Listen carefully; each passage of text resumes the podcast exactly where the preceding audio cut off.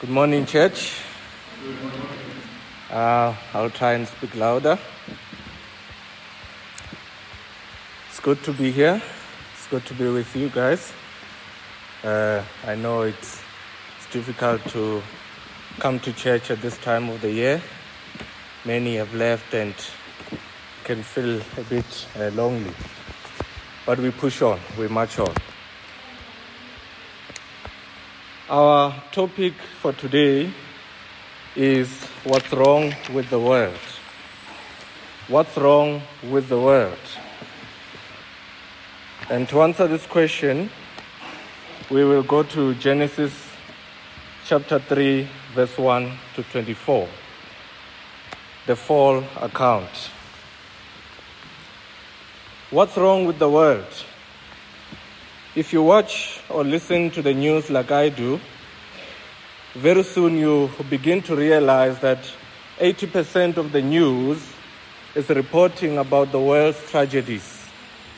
It's reporting about the troubles of the world, the calamities that are happening around us.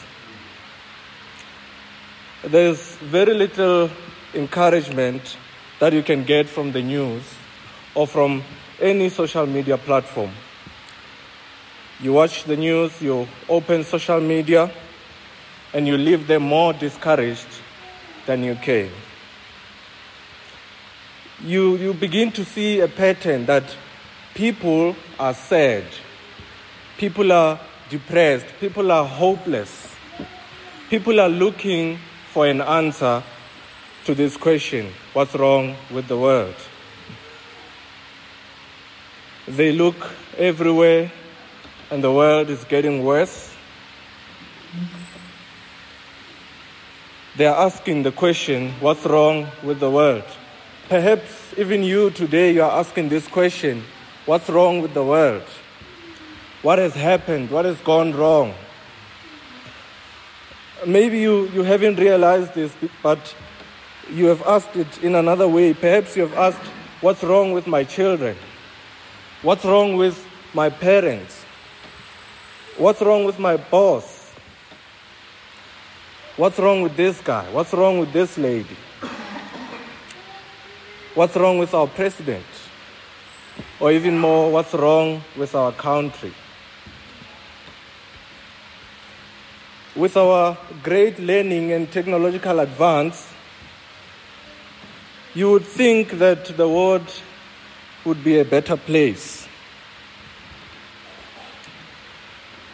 You would think that the world would be safer. You would think that people would be smart enough not to start wars.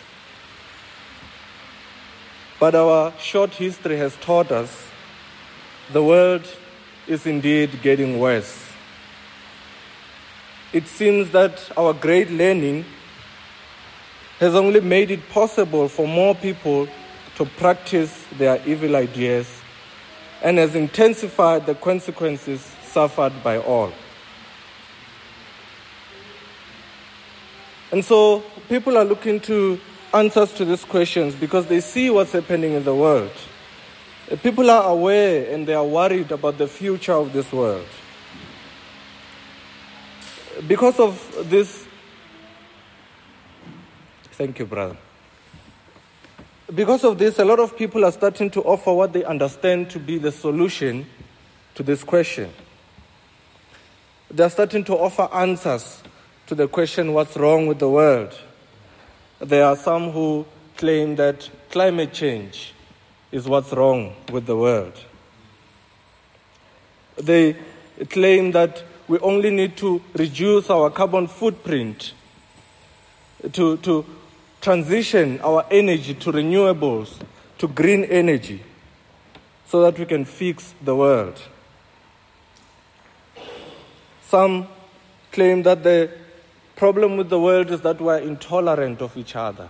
We are not kind enough. We are not accepting each other as we are. They talk about acceptance. If we only let go of our old religious ideas and embrace change and progressive views, then the world will be a better place. But I would like to put it to you today that the answer to this question is simple and clear. Sin is what's wrong with the world. If there ever was an elephant in the room, it would be sin. And yet, people run from discussing this topic. Even Christians avoid talking about sin. But if we are to succeed in giving answers to a questioning world, we need to talk about sin. If we are to do evangelism properly and effectively, we have to tell people about their sin. In exploring this topic, we tend to the fall account in Genesis 3, verses 1 to 24. It reads Now the serpent was more crafty than any other beast of the field that the Lord God has made. He said to the woman, Did God actually say, You shall not eat of the tree in the garden? And the woman said to the serpent, We may eat of the fruit of the trees in the garden, but God said, You shall not eat of the fruit of the tree that is in the midst of the garden, neither shall you touch it, lest you die. But the serpent said to the woman, You will not surely die. For God knows that when you eat of it, your eyes will be opened, and you will be like God, knowing good and evil. So when the woman saw that the tree was good for food, and that it was a delight to the eyes, and that the tree was to be desired to make one wise, she took of its fruit and ate. And she also gave some to her husband who was with her, and he ate. Then the eyes of both were opened, and they knew that they were naked. And they sewed fig leaves together and made themselves loincloths. And they heard the sound of the Lord God walking in the garden in the cool of the day. And the man and his wife hid themselves from the presence of the Lord God among the trees of the garden. But the Lord God called to the man and said to him, Where are you? And he said, I heard the sound of you in the garden and I was afraid because I was naked, and I hid myself. He said, Who told you that you were naked? Have you eaten of the tree which I commanded you not to eat? The man said, The woman whom you gave to me to be with me, she gave me fruit of the tree, and I ate. Then the Lord God said to the woman, What is this that you have done? The woman said, The serpent deceived me, and I ate the Lord God said to the serpent, Because you have done this, cursed are you above all livestock and above all beasts of the field. On your belly you shall go, and dust you shall eat all the days of your life. I will put enmity between you and the woman, and between your offspring and her offspring. He shall bring, bruise your head, and you shall bruise his heel. To the woman he said, I will surely multiply your pain in childbearing. In pain shall you shall bring forth children. Your desire shall be contrary to your husband, but he shall rule over you. And to Adam he said, Because you have listened to the voice of your wife and have eaten of the tree of which I commanded you, you shall not eat of it. Cursed is the ground because of you. In pain you shall eat of it all the days of your life. Thorns and thistles it shall bring forth for you, and you shall eat the plants of the field. By the sweat of your face you shall eat bread till you return to the ground, for out of it you were taken. For you are dust, and to dust you shall return. The man called his wife's name Eve, because she was the mother of all living. And the Lord God made for Adam and for his wife garments of skins and clothes and clothed clothed them. Then the Lord God said, Behold, the man has become like one of us in knowing good and evil. Now lest he reach out his hand and take also of the tree of life and eat and live forever. Therefore the Lord God sent him out from the Garden of Eden to work the ground from which he was taken.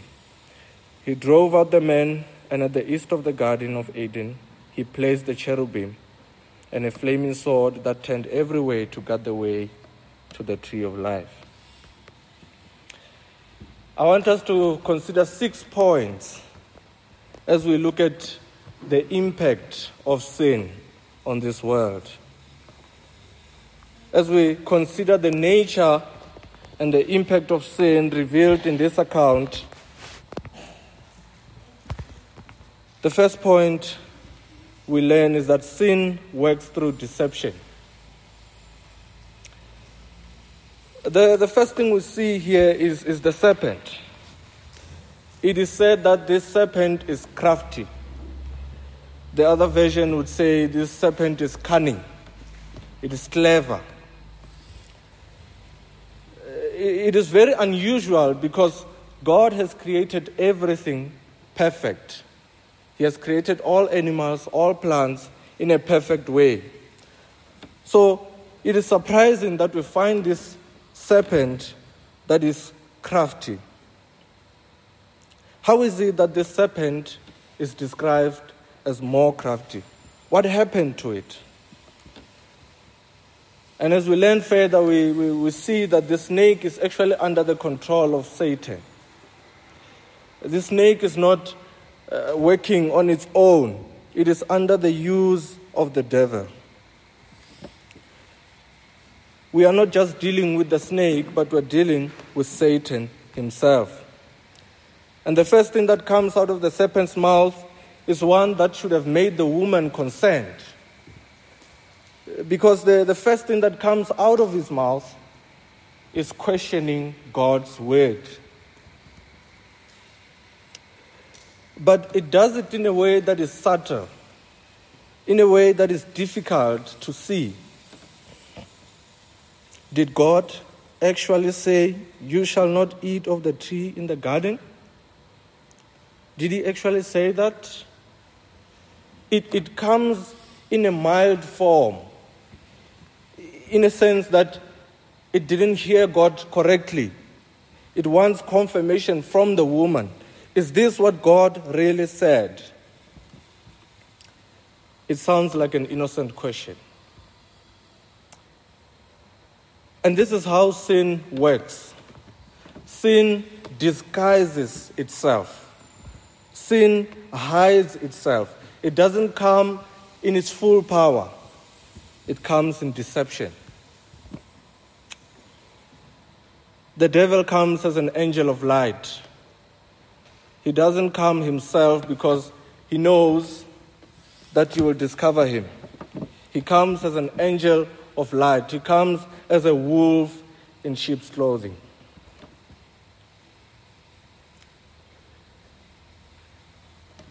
Sin seeks to challenge the truth. And this is what is happening here. Satan is trying to challenge the truth of God. Is trying to get the woman to lose her guard. And the woman said to the serpent, we may eat of the fruit of the trees in the garden, but God said, You shall not eat of the fruit of the tree that is in the midst of the garden, neither shall you touch it, lest you die. You need to be careful here because what the woman is saying is not fully what God said. The, the, the, there's a pattern here. The woman is not saying exactly what God has said. If you go to Genesis chapter 2, verse 16, this is what God commanded them. And the Lord God commanded the man, saying, You may surely eat of the, every tree of the garden, but of the tree of the knowledge of good and evil you shall not eat. For in the day that you eat of it, you shall surely die. The woman talks about the tree in the midst of the garden. It, she talks about the fact that uh, they were commanded not to touch it. But God actually never said that. Uh, and, and, and this is the position that the devil wants to get us in. This is what he wants. Sin wants to put us in a position where we don't respect God's word, when we start to question it. The woman appears to have altered God's word. She, she's in a position where she believes God's word is culpable to human alteration and manipulation. She has not said what God has said. This is what sin wants to do to us. It wants us to question God's word because the devil knows that God's word is our protection. God's word is our shield when we are attacked by the devil's schemes. Without the word, we cannot stand. Without his word, we are not protected. We are exposed to the devil's schemes.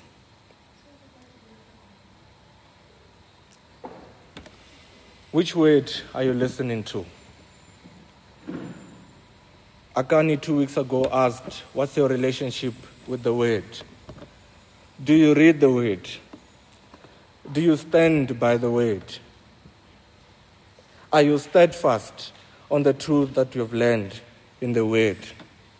Or are you shaken by every wind of doctrine?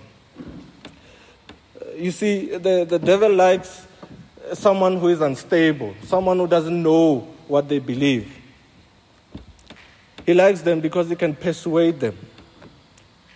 He can change their mind. He can cause them to alter God's word, to believe in their opinions instead of believing in God's word. Do you take God at His word? Do you value your opinion over God's word? Think about that. Our second point sin appeals to our pride. The devil is cunning, the devil is clever. He knows we are prideful, he knows we, we think high of ourselves. Listen to verse 5. For God knows that when you eat of it, your eyes will be opened and you will be like God, knowing good and evil.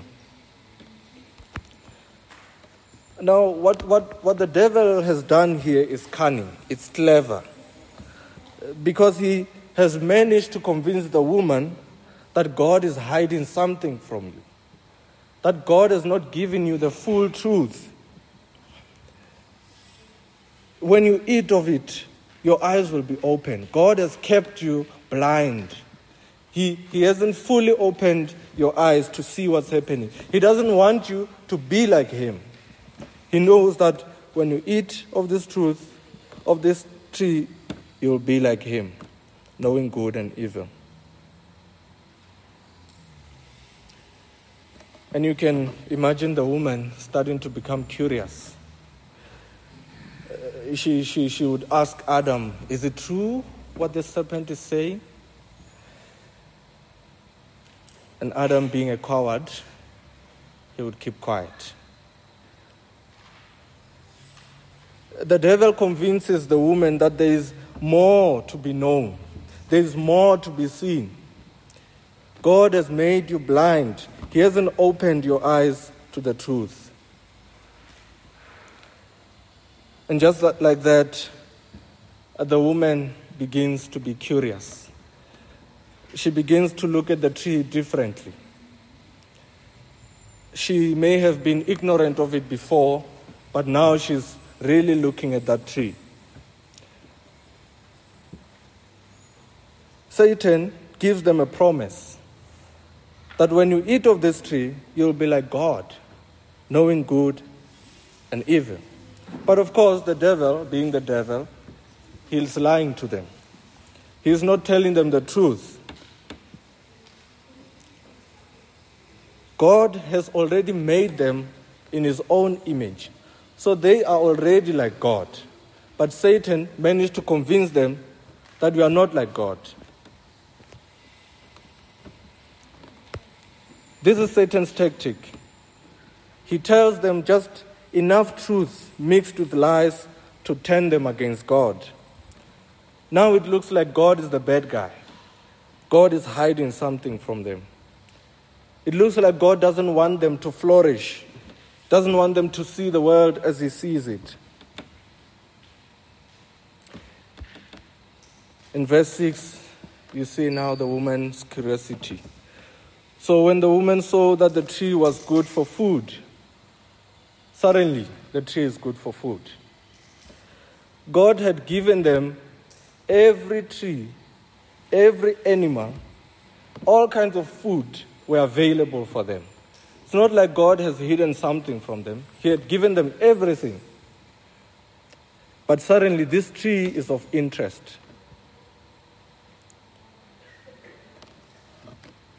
So the woman saw that the tree was good for food and that it was a delight to the eyes.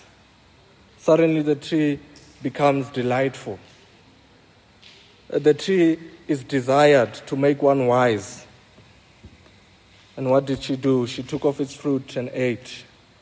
And she also gave some to her husband who was with her, and he ate. You see, the, the woman thought that this was the tree that was going to fulfill her desires for authority, her desires to be like God. Suddenly, it becomes a delight to her eyes. Suddenly, this is the source of wisdom, not God. It is this discontentment that leads us to be excessively worried and depressed. We want to be more. We want to have more control. We want more authority. We think high of ourselves. It is this pride that blinds us. We fail to see what we have, what God has given us. We want to be masters of our own fate, captains of our own souls. We want to have control. Hear this warning from Proverbs 16:18. Pride goes before destruction, and a haughty spirit before a fall. This is exactly what happened to Adam and Eve. They let their pride control them, and that led to their downfall. The devil appeals to our pride. He knows we are not content. He knows we want more and is ready to lie to us that He is the one who will give it to us. Point number three sin destroys our relationship with God. Now we see the consequences and the impact of sin on us and on the world. Adam and Eve, they have enjoyed uninterrupted fellowship with God. They had full access to Him in His perfect creation. They enjoyed working the garden and taking care of the animals. They had unlimited supply of food and drink. They were in God's presence, and everything was good. But something happened after they ate the fruit. The first thing that happened is that they became guilty. Look at verse 7. Then the eyes of both were opened, and they knew that they were naked. And they sewed fig leaves together and made themselves loin cloths. As the devil has promised, if you eat the true, the tree, you will know the difference between good and evil. But the problem is, now they know the difference between good and evil. But they don't know it from God, they know it by experience. They know this because they have committed evil against a good God. And this has made them guilty. The devil managed to convince them that there is more to be gained by disobedience rather than obedience. Why do you think people sin? They sin because they are convinced there's a benefit. We will be like God, we will know between good and evil. Even if the benefit is momentary and it doesn't last, people, are, people convince themselves that sin benefits them. However, we learn that sin is more harmful, it destroys our relationship with God. Adam's sin made us all guilty and deserving of God's punishment. We are all guilty because of the sin of Adam and Eve. Second, they became ashamed. In verse 8 to 10, and they heard the sound of the Lord God walking in the garden in the cool of the day. And the man and his wife hid themselves from the presence of the Lord God among the trees of the garden. But the Lord called to the man and said to him, Where are you? And he said, I heard the sound of you in the garden, and I was afraid because I was naked, and I hid myself. you can feel the shame of Adam and Eve. They are naked. Now they know what's happening. Adam and Eve were finally exposed to what they really are, and they didn't like their nakedness. So they hid and covered up. Sin exposes us, it reveals who we truly are. It brings shame because we finally realize that we had high views of ourselves. Sin humbles us. It causes us to see who we really are. Sin reveals our unfaithfulness to a God who has been good to us. Sin reveals our ingratitude to God. Sin makes us bad servants, undeserving of God's kindness. Because of our shame, our relationship with God is scarred and we run and hide from Him. We don't want a holy God to look on us and see filthiness. And this is what Satan wants. He rejoices when he sees us running and hiding from God because of sin. He rejoices when we run instead of going to God for forgiveness. Third, because of their sin, they were removed from the garden. Verse 22 Then the Lord God said, Behold, the man has become like one of us in knowing good and evil. Now let, lest he, t- he reach out his hand and take also the tree of life and eat and live forever. Therefore the Lord God sent him out from the Garden of Eden to work the ground from which he was taken. Their fellowship with God was ended all their privileges were taken away. They were expelled from the garden. The couple could not be trusted with the tree of life because God didn't want them to eat of that tree and live forever in their sinful condition. Our relationship with God since the fall is hostile. Sin has turned us against God and has made us deserving of His wrath. Having disobeyed God, Adam, as our representative, has brought us into direct conflict with God. There's no peace anymore. We, we, we have inherited this nature that hates the law of God. All our inclinations are towards sin and away from God. Adam's sin affects all our being. There's no part of us that is not touched by this sin. It affects our thoughts, our emotions, our actions. Isaiah 64 6 says, All our righteous deeds are like a polluted garment. Jeremiah 17 9 says, The heart is deceitful above all things and desperately sick. Who can understand it? The sinfulness of the heart of man is beyond comprehension. Point number four sin destroys our relationship with one another. First, sin has made the creation of another being a painful process. Look at verse 16. To the woman he said, I will surely multiply your pain in childbearing. In pain you shall bring forth children. Every pain, every complication, every loss during pregnancy is because of the fall. Sin has made it difficult to produce another human being. Second, sin has affected the most basic of human relationship, marriage. Look at Genesis 3:16b. Your desire shall be contrary to your husband, but he shall rule over you.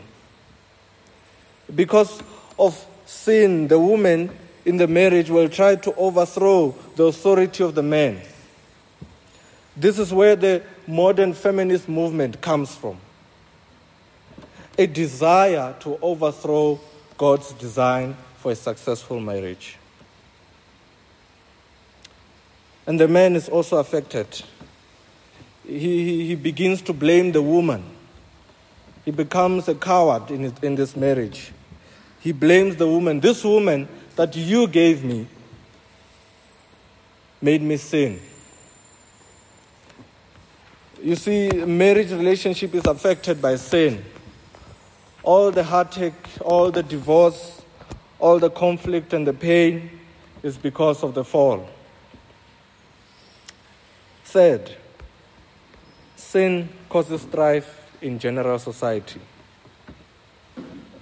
Throughout history, men who have been overthrown by sin have been responsible for the most heartless tragedies. Think of the world wars. Think of the, the Holocaust. Think of Russia's invasion of Ukraine. Think of all Christians who have been persecuted throughout the world. Think of all the suffering, all the devastation that is happening. All this is because of the fall. All this is because we have inherited Adam's sin. You look at the brutal nature of gender based violence, the heartless killings of babies in the womb. Look at gangsterism, young people murdering each other. Look at evil leaders who loot and look for their own interests instead of saving their people. All this is because of sin. History is a display of the fall. Point number five sin destroys our relationship with creation. In Genesis 1, mankind is commissioned to rule all creation. He's commanded to have dominion over all things. He was to exercise authority over all the plants and animals. However, in Genesis 3, we see that man has given up his authority to the creation we see a reverse of roles. Adam and Eve, when they were supposed to rule the snake, the snake rules over them. Sin causes a reversal of roles. The creation, that is the serpent, now rules mankind. And this is where the problem began because Adam was supposed to rule over the snake. He was to- supposed to stop the snake. This is what has caused their downfall. And because of this, God said, I will curse the ground. In Genesis 3:17, the ground will be cursed, and in pain you shall eat of it all the days of your life. Men will have to work hard to produce food from the ground. The ground will not offer him anything for free. He will have to work and sweat for it. He will have to clear the weeds and work and till the ground so that he can plant seeds and wait for the crops. This is how he is to eat by the sweat of his face because of his sin. The ground will actively work against him by producing thorns and thistles. Genesis 3, verse 18. And finally, the ground will receive him when he dies.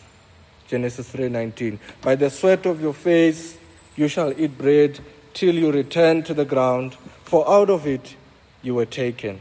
For you are dust, and to dust you shall return. Sin affects our relationship with creation. You see in Romans 8, the, the Bible talks about that creation groans in the pains of childbirth. Creation is complaining that we are not ruling it as God has designed. And you learn that creation awaits the glorification of the sons of God. Creation awaits a time where it will be ruled the way God has determined. Point number six sin results in death for the whole world. The ultimate consequence of sin is death. Romans 5, verse 12, Paul says, Therefore, just as sin came into the world through one man, that is Adam, and death through sin, and so death spread to all men, because all have sinned. Adam's sin directly impacts us. It is as if we were the ones who sinned. We were the ones who took that fruit, even though we were not there, but his sin is reckoned to us, his sin is imputed on us. We are considered sinners because Adam is our representative before God. Romans 5, verse 12 says, verse 14, Yet death reigned from Adam to Moses, even over those whose sinning was not like the transgression of Adam, who was a type of the one who was to come. Even if our sinning was not the same as the one Adam did, but death came to us also. Because when Adam sinned, he was representing all mankind. Death came to all of us. We are treated as if we are the ones who ate the fruit because Adam represented us before God. His sin is our sin, his death is our death. The death we suffer from the fall is threefold. Three ways in which we die from the fall. First, we die spiritually. This is what happened to Adam and Eve. They didn't die physically, but spiritually they were dead. This is an alienation from God. Ephesians 2, verse 1 says, And you were dead in your trespasses and sins. You see, because of sin, we are rendered unresponsive to spiritual truth. We become blinded. We become veiled. The God of this world has blinded us. We are kept in darkness. We are kept in spiritual death. Spiritual death gives us hearts that are hostile to God, hearts that are enemies of the law of God. Uh, Romans 8 talks about the fact that we cannot obey God. We don't want to obey Him, and we cannot obey Him because of our flesh. Second, Adam's sin results in physical death. God promised Adam that he will return to the ground, which means he will physically die eventually. And the first record of physical death is seen in chapter 4 when Cain murders his brother Abel. Throughout the Bible, there's evidence of countless people dying. You look at even the years people used to live. People used to live longer at the beginning of the Bible. But the years would keep going down and down and down. The third kind of death that we die from this sin is eternal death. This is the death of those who die without Christ, those who die without faith in Christ for salvation. It's the death of those who are spiritually dead. This is called the second death. It's eternal separation from God's presence to bless. Now that we have seen the, the devastation of sin, now that we know what's wrong with the world, we should ask ourselves what is the solution to all of this? Who is going to rescue sinners like us from a holy God? who is going to stand before us, before God, who is going to stand between us and God, who will save us. This is why we celebrate Christmas. This is why we celebrate the, the birth of our Lord Jesus Christ, our King, our Savior, our Captain, and our Redeemer. Genesis 3:15 in the midst of the fall account, God gives the gospel. He says, I will put enmity between you and the woman, and between your offspring and her offspring. He shall bruise your head, and you shall bruise his heel. He shall bruise your head, the offspring. Who is this offspring? Who is God talking about? We, we, we learn that this offspring is Jesus Christ. This is the one of whom it is written, For to us a child is born, To us a son is given, and the government shall be upon his shoulders, and his name shall be called Wonderful Counselor, Mighty God, Everlasting Father, Prince of Peace. Jesus came into the world to reconcile us back to God. He came into the world to remove the wall of hostility. He came to reverse the damage that Adam's sin has done. It started 2,000 years ago when Jesus conceived of the Holy Spirit, born of the Virgin Mary, didn't inherit Adam's sin. Unlike us, Jesus was born pure. He was untouched by Adam's sin. He was born without sin. He was sinless. He was perfect. He was spotless. And he went on to live a righteous life, fulfilling all the righteous requirement of the law that we could not hold. The curse of sin was put on him, and he died on the cross for a sin he has never committed.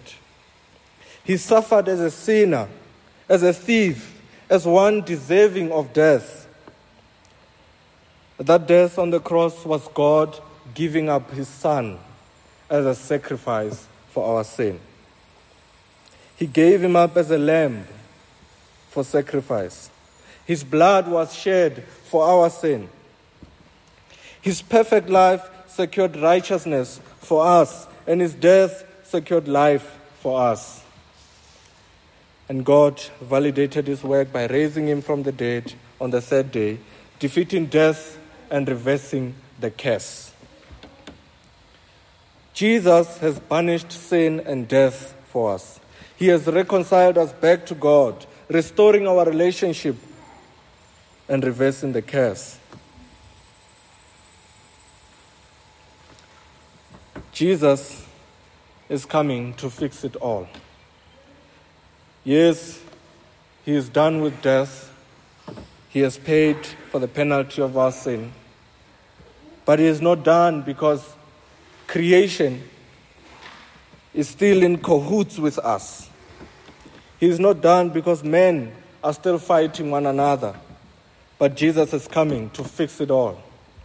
When he comes, he will create a world where men and women understand each other. He'll create a, a world where there is peace and joy for everyone. He will create a world where there is restoration, where men will rule creation as God has designed. He'll create a world as it was before the fall. There will be a new Garden of Eden.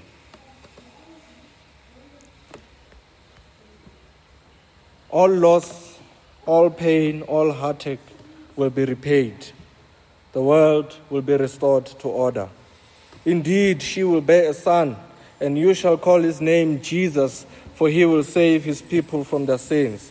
All this took place to fulfill what the Lord had spoken by the prophet Behold, the virgin shall conceive and bear a son, and they shall call his name Emmanuel, which means God with us.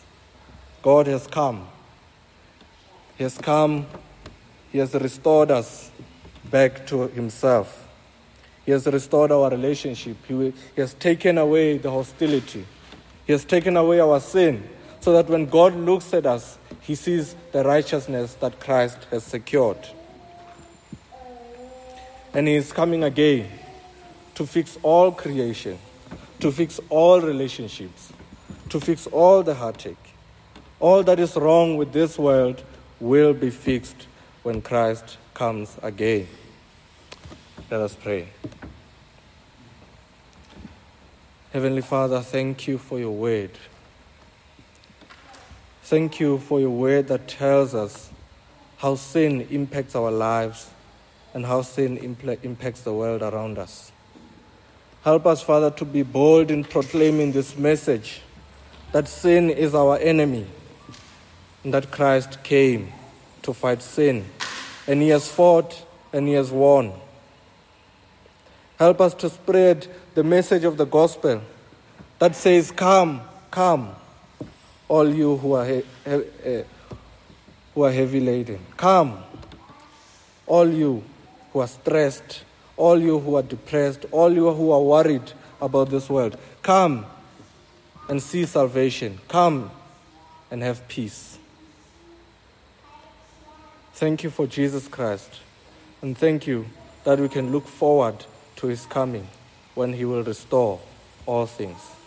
In Jesus' name we pray. Amen.